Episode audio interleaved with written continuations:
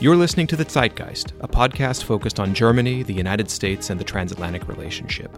Join us as we discuss economics, politics, security, and more. I'm Jeff Rathke, president of the American Institute for Contemporary German Studies at Johns Hopkins University. Well, I'd like to welcome all of our listeners to this episode of The Zeitgeist. Uh, those who follow us will know we've spent a lot of time on the German and the transatlantic economy, and indeed the global economic system uh, in, in recent months, and uh, with good reason. Uh, Russia's brutal war on Ukraine has uh, unleashed an international security crisis, but that is also uh, has an economic dimension that is quite significant. The, the, United States, the European Union, and the G7 nations have responded with economic sanctions. The relationships, especially the energy relationship with Russia, uh, is now uh, being wound down, essentially. And of course, people look at this uh, situation and wonder about what this means for the global economy and for um, example relations economic relations with china. So the economic component of the international security crisis we are living through is extremely important. And we have a great guest with us today to help us understand uh, these uh, aspects a bit better and that is Karl Haeusgen he is the president of the VDMA, that is the Machinery and Equipment Manufacturers Association in Germany. Have I gotten that right, uh, Karl? Perfect, really perfect. Okay, um, and you know, this uh, for those who are not familiar with the VDMA, it is, if I understand correctly, uh, it is uh, with has about three thousand five hundred members, um, and uh, and it is the largest industrial association in Europe. Is that right, Karl, or is that just yes, a little bit of propaganda? If you take the uh, the number of uh, member companies and the number of employees represented, it's the largest industrial association. Okay. Uh, Karl is also the chairman of the supervisory board of HAWE Hydraulics, um, a, an organization that he also uh, led for many years as chairman of the management board. So has uh, deep roots in the German industrial sector. To, to give our listeners a little bit of a, an understanding of what types of companies we're talking about when we talk about an average member of VDMA, uh, how, how would you describe it? Or is there a, a good example you'd like to uh, name? Uh, first of all, I think it's um, um, it is important to understand that um, this industry has a, a, widespread portfolio of member companies, from large ones like Siemens Energy, example given, or, or Schaeffler or Bosch, to very small ones or even startups um, in the AI um, segment um, of the manufacturing industry. However, we also do have a profile of what I'd like to call a classical um, a manufacturing company in, in, Germany, and that would be a family owned business. And the average of our members, the average um, has just 150 to 200 uh, employees. So you have to imagine a family owned business working in some kind of technology niche in the manufacturing sector um, with 150 people somewhere in the German countryside. Okay, so this is the the the classical um, Mittelstand, the, uh, the the the heart and soul um, of the German economy, uh, if you will. Yeah, you may you may call it heart and soul, yes, and the hardworking hands. Okay, very good. Uh, I am joined, as always, when we discuss these topics by Peter Rashish, who is a senior fellow and director of the geoeconomics uh, program at AICGS. And so let's uh, let's go uh, right right into this. You were in Washington uh, and made a trip through the United States uh, just recently. You had meetings with members of Congress, people in the United States administration, and across the relevant parts of the American uh, landscape.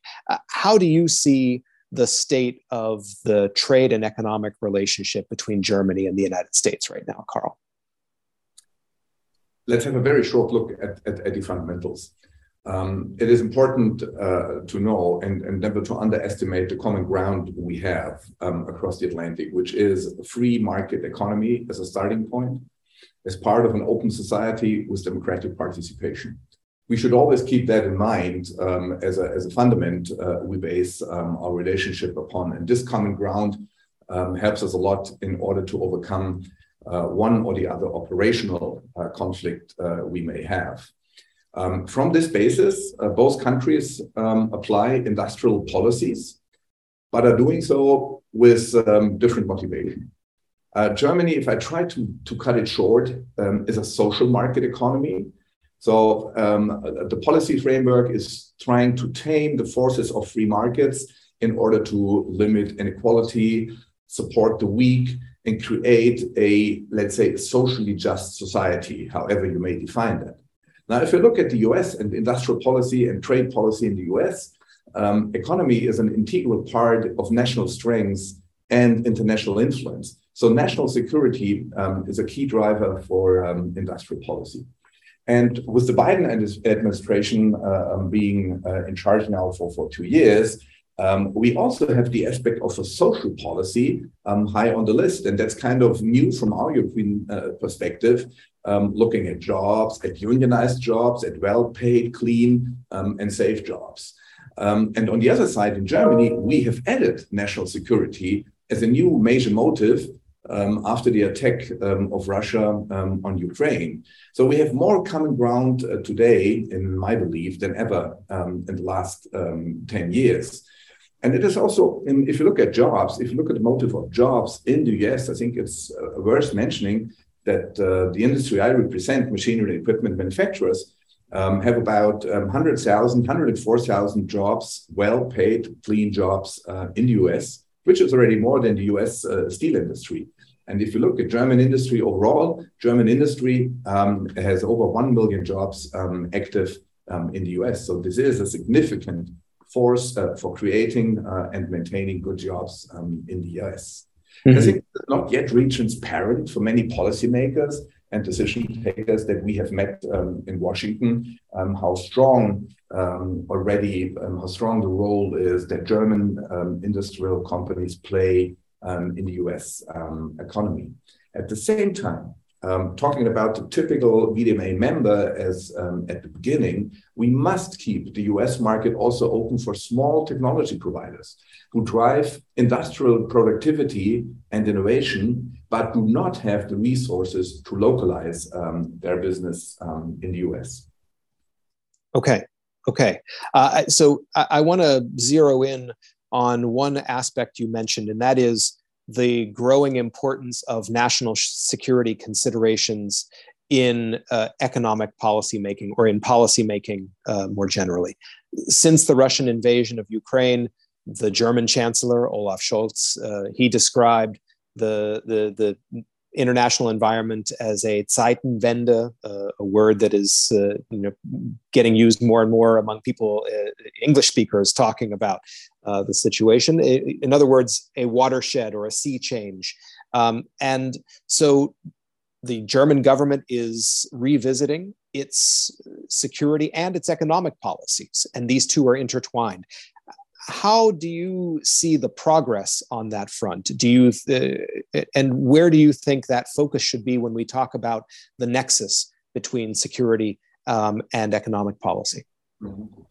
Well you know kindergarten hinterland zeitenwende so uh, here we go um, important uh, german words um, in, in language um, yes, uh, we have an, an, additional 100 billion uh, euro getting into um, the German uh, defense system over the next five years. And this is, um, I don't know how aware uh, many people uh, in America are about this. This is really, I call it a sensational uh, change.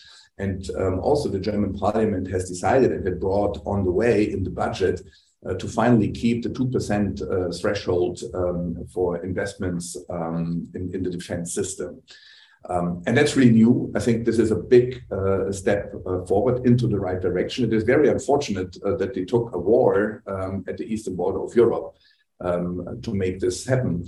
And therefore, it is true that the war on Ukraine has fundamentally changed uh, the perception um, of Germans on the post Cold War world order um, and especially on the role um, of uh, Russia. Uh, we have to say that German policymakers, especially on the Social Democrat side, SPD, but also in our major party, the Union, CDU, were over decades nurturing a kind of a naive and romantic um, perspective on Russia, maybe rooted in the role of, of uh, Mikhail Gorbachev during the German reunification. And by the way, this kind of naivete was also shared by big parts of German industry, um, mainly due to one, one motive, um, cheap fossil energy uh, for the German uh, manufacturing industry. So basically, politics and industry, industry were both supporting this kind of, of mistaken um, friendship with Russia. And, and, these days are definitely um, over. The mm-hmm. focus must be on a fundamentally new structure of energy supply to Germany and to German industry and uh, to supply chain independence uh, from such cluster risks um, in the future. So, uh, what I've heard you say just now is a pretty enthusiastic endorsement of the energy transformation of the German economy, not only from the point of view of, of climate policy, uh, but also as a national security issue. Um, it, it, is, is this something where you know your member companies, for example, are concerned, or do they? Is there a broad uh, shared yeah uh, support for this uh, for the the consequences of the energy transformation e- even now well what we see is a portfolio of chances and risks and what we will see are winners and losers um, in this transformation so if i if i talk to managers if i talk to to owners uh, um, to companies what i see is everything from enthusiasm to concern to real fear uh, depending on how dependent your business model uh, in the past was on cheap fossil energy coming uh, mainly from Russia um, on the supply chain side. And uh, let's say, example, given conventional combustion engines, on the market side. So let's assume you manufacture uh, special grinding machines or the mechanical part um, of a combustion engine transmission. Uh, you're really in trouble uh, on the market side. Let's assume you run a, a foundry um, uh, to make foundry parts and, and you have uh, 15 to 20 percent um, energy cost in your portfolio, which is currently um, five times higher than it was before, then you run in trouble on the supply chain side. However, the major part, the bigger part of the companies um, perceive this transformation as a chance. Um, Germany um, has always been an, an, engineering and a technology driven uh, um, economy. The share of the manufacturing industry in Germany is 23%, which is the highest in large um, industrialized um, and climate change will only be managed with the respective technologies, and such technologies can be engineered and manufactured in Germany. So there is more chance than risk, but there are also companies that are really in trouble. We've been speaking about Russia, but uh, it does also seem that Germany's approach to relations with China uh, is is changing, and with more concern to diversify the country's trade and investment uh, commitments do, do you think that uh, Germany should indeed reduce its exposure to China? And if so, how can German firms go about that? And will that be painful? We talk a lot um, about the Russian war and, and the energy crisis because this is basically the urgent matter of the day. However, um, the China challenge is the elephant in the room. Um, the, the, the importance um, of, of China as, a, as, a, as an economy, as part of the global economy, as a market, as well as on the supply chain side, is, is a, a multiple um, of uh, what Russia is today. And I've been talking about cluster risks um, a few minutes ago, cluster risks uh, on the supply chain side, fossil energy from Russia. Um, and the China challenge is by far the largest cluster risk for the German industry because it is a dependency on the supply and on the demand side. Um, it is important to understand, however, that China is such an important and diversified player in the global economy that a real decoupling uh, will hurt all of us on every side of the Atlantic and on every side um, of the Pacific. So, in my opinion, the China challenge really is to make it clear to the Chinese government and to the people in China um, that if they want to be part of the game, they have to be active participants in multilateral agreements like WTO, like ILO, um, etc. And they have to apply the rules and regulations of a competition and market based economic world and not work with explicit or even more implicit hidden state subsidies and protectionism.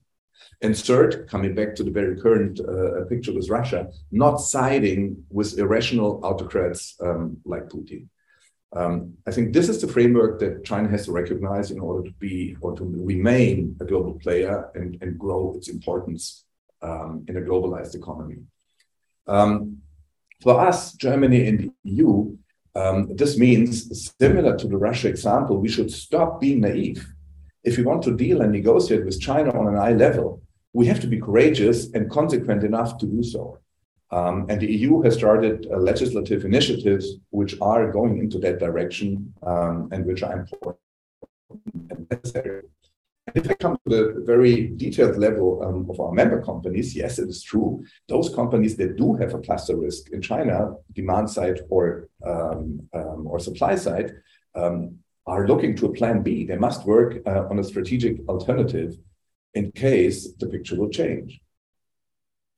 You mentioned um, that the EU is beginning to take some actions um, on this front, and it's and it's certainly true that Germany isn't alone. And and one of the aspects um, where I think it's fair to say Germany uh, shares some concern with other countries is about this idea of friendshoring, um, reorienting supply chains to, to, to like-minded countries and away from more unreliable ones. Um, what do you think the basis should be for Germany or the U.S. or others to decide you know, that a trading partner indeed is a friend? now we're coming to the big questions in life. What is a good friend? Um, and um, and when we talk about non-friends, there is also an old wisdom uh, which says if you can't beat them, join them. Um, and if I look now at the concept of friendshoring, I strongly believe the concept is good in some cases example given the idea um, of a climate club, which we might discuss a little bit uh, later on. Um, the climate club, um, as the idea of um, having an alliance of the top 10 to 15, let's say, Western industrialized countries, um, create a common market for the negative impact of greenhouse gases. Uh, that would create a center of gravity uh, for CO2 or greenhouse gas uh, trading systems with, with a critical mass. Um, and then others, um, which are excluded um, at the beginning, have the option either to join to the rules already set or remain excluded. However, um, if friendshoring is just a friendly term for decoupling, um, it is misunderstood. If we exclude non friends from all or major economic activities, again, this will harm all parties um, involved. So, in my opinion, friendshoring makes sense in cases of national security. Then it makes sense to talk about um, friendshoring, um, but not in every kind of industry and in every kind of global business relationship. The possible result may even be kind of a moral colonialism, um, which is excluding a number of developing countries uh, from global trade and industries. If, if, if, I could interject there, uh, I want to ask uh, Karl. You, you've spent uh, several days in Washington and had meetings with people in the legislative branch, and the executive branch. Did, did you find on in those conversations an understanding from your American counterparts for this point you were just making um, that uh, uh, about uh, the principles that have to underlie um, these kinds of decisions? My impression is yes. Um, if I uh, um, if I review the talks we had, the, the concept of, of friendshoring being applied uh, to national security industries, um, I feel a lot of uh, a lot of common ground and, and, common understanding. And at the same time, um, my impression, also example given with, with the USTR is not that the American administration is looking at a, at a complete or, or far-reaching uh, decoupling from China. So friendshoring as, as a concept to exclude China from a globalized economy, uh, from my perspective, doesn't seem um, part of the picture. You mentioned uh, the idea of a climate club, which is something that uh, German Chancellor Scholz has been um, pushing for as part of the, the country's G7 presidency. This idea that you have countries that have um, high ambitions on decarbonization would all um, uh, join forces Uh, and but and part of this would be uh, that they would um, have a common way of treating um, imports from countries outside the club who might be producing things in a less climate friendly way, in a more carbon intensive way. Uh, and that could include taxes or tariffs on those on those imports from outsiders. Um, do you think this is a positive step? Would you be concerned about any aspect of this, or you think think that any risks are worth taking? Um, there is no there is no doubt um, that the climate club is an important and, in my opinion, uh, um, existential tool um, to manage climate change. Why? Um, if we want to reach uh, the Paris goals, um, if we agree on, on, on the paradigm uh, of managing um, uh, climate change, we need a swift and, and, dramatic reaction and change in many, many industries. And pricing on greenhouse gases is the key. let's agree that we want to make this happen uh, in a free market economy there is another concept. I mean, there are other concepts out there saying, okay, there is a strong state, and the strong state is making legislation, um, is, is, is making, is forbidding behaviors, is forbidding the use of materials. So we could try to go for a state control kind of uh, climate management system. Um, I strongly believe that such a state control climate management system is by far not working as well as a market based climate change management. And um, the fundamentals for a market based climate change management um, is greenhouse gas pricing. Now everybody's thinking about that, and now let's assume the EU comes forward uh, with a pricing system and then is creating um, what they call a, a carbon border adjustment um, a mechanism, and, and the US is working on the same, um, and maybe um, other countries are working on the same. Then at the end of the day, uh, we create um, different pricing systems and, and, different border adjustment systems, which is pure protectionism and which will reduce uh, global trade uh, significantly. So it, made, it makes much more sense to unite, um, as mentioned before, um, um, to unite the climate club as the most important industrialized countries that do have the critical mass to be the center of gravity for a global greenhouse gas pricing system.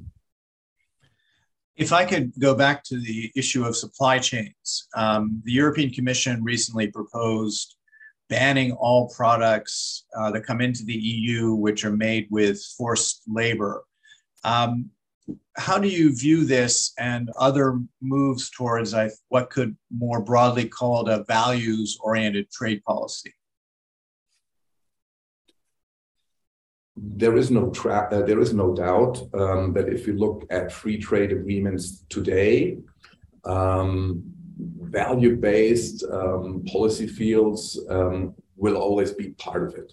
And this is already true for, for, for quite some time. If you look at FTAs um, that the EU has made uh, in the past uh, five to 10 years, CETA with Canada, for example, uh, Mercosur that is almost 100% um, negotiated. Then you find uh, chapters um, on, on, on ESG matters in all of these um, FTAs. So um, no doubt, trade is an instrument to also enforce other policy fields. So it's not a question of doing this yes or no. It's a question to to what extent um, um, uh, to what extent do we want to be non-trade policy fields being part of trade agreements? And um, um I believe there is a limit to that. Um, if we put too much of other policy fields into a trade agreement, then we will find no partners uh, for trade agreements, and then nothing will improve. So if we want to improve, for example, given the ecological situation in, in Southern America, Mercosur has a chapter on um, ecological matters only, which is much better than what we see today. But now, if we if we pull uh, further, if, if we keep uh, screwing, um, then the South American side, or specifically Brazil, oh, no, no, um, this and this is part of the FTA, we don't sign it, and then nothing happens. So it's again, you know, we have to find the right balance. Uh, the key of a trade agreement is trade, and we might enrich that with other stuff but the other stuff should not be the core of the agreement. Applying this to human rights, uh, which is, in my opinion, one of the most difficult questions uh, we are faced with, not just on a policymaker level, but also if, if you're an entrepreneur, if you're a company owner, or if you manage uh, um, um, a global corporation, how do you deal uh, with human rights?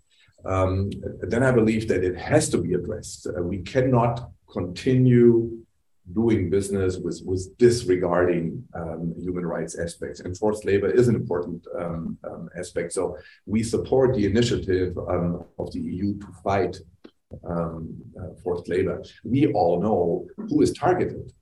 And that is, by the way, something that we see um, in a number of legislative projects on both sides of the Atlantic. And, and we have to see the risk in that as well. A lot of this is specifically targeted against China and against things that the current Chinese administration is putting into practice. But by, being a general legislation, it may hurt um, other relationships um, as well. So if national security uh, laws are applied to the steel sector in the US, and then the EU is excluded uh, from bringing steel uh, into the US, and uh, EU steel certainly is not a national security problem, um, then, then you get um, what I mean. If, if, we mm-hmm. want, if, if, we want to do something good for the people in China, if we want to change forced labor in the Xinjiang uh, province, uh, to take a very uh, detailed example, um, I'm, I'm, not quite sure whether FTAs are the right tool. Mm-hmm. And if we if we go beyond the particular concerns that relate to to China or to Russia, as we've uh, done earlier in the conversation, there's also an increasing questioning of the value of globalization, um, especially the globalization that we've seen since the end of the Cold War. Uh, there has been no new trade liberalization in the WTO. Um, and, and the rules on things like the digital economy are out of date. Um, you are aware, I'm sure, that in the United States, uh, you know, there are some who are concerned that globalization has created too many losers and not enough winners domestically. Uh, there, there may be a, a, shared sense of that among some uh, quarters in Germany. But uh, are you still a believer in the rules-based international economic economic order that we've got now, or do you think it needs a fundamental overhaul? Jeff, this is a key question. Um, promoting uh, or opposing globalization or promoting or opposing uh, multilateral trade and rules should not be a question of belief, um, but it should be based on facts. And again, I will use China as an example. Why is China successfully bringing hundreds of millions of people out of poverty in the past 35, 40 years? Why is it succeeding in building infrastructure, in improving education over decades? I'm not talking about the last four years. Uh, it happened because in 1978, Deng Xiaoping opened the society up and opened the economy up. So the reason for success in China is openness, not being closed. The reason for success in China is not authority, but participation. And there's a very interesting statistic that I really love. Um, if you take um, uh, the, the, domestic product per uh, capita, the GDP per capita, and you start in 1978, and now you compare four economies China, Japan, South Korea, and Taiwan, and you run this timeline to 2016, 2017. Who has the lowest growth rate of the GDP over all these years of these four economies? It is China because China is not completely open. They have opened up, but only partially, while these other Asian economies that are also in Asia, that have collectivism instead of individualism, all these factors that, that are um, discussed when we compare um, economies, the other three were growing faster over this period of time. And I promise you, if there weren't um, the, the opening policy of Deng Xiaoping, China would still be somewhere, not in the Middle Ages, but, but not far away from that. So openness and participation is the key, and not being closed um, and, uh, and and having authoritarian uh, leaders that can build um, airports um, in a minute, but do not uh, looking um, at the right, do not look at the right of the people. So this is why I believe Handel durch Wandel, uh, change through globalization, through trade, is still working. It's not working everywhere, every time, but it's working in most places at most times. And this is why globalization is still the key, and multilateral agreements and multilateral rules are still the tool to help this key work. Mm-hmm.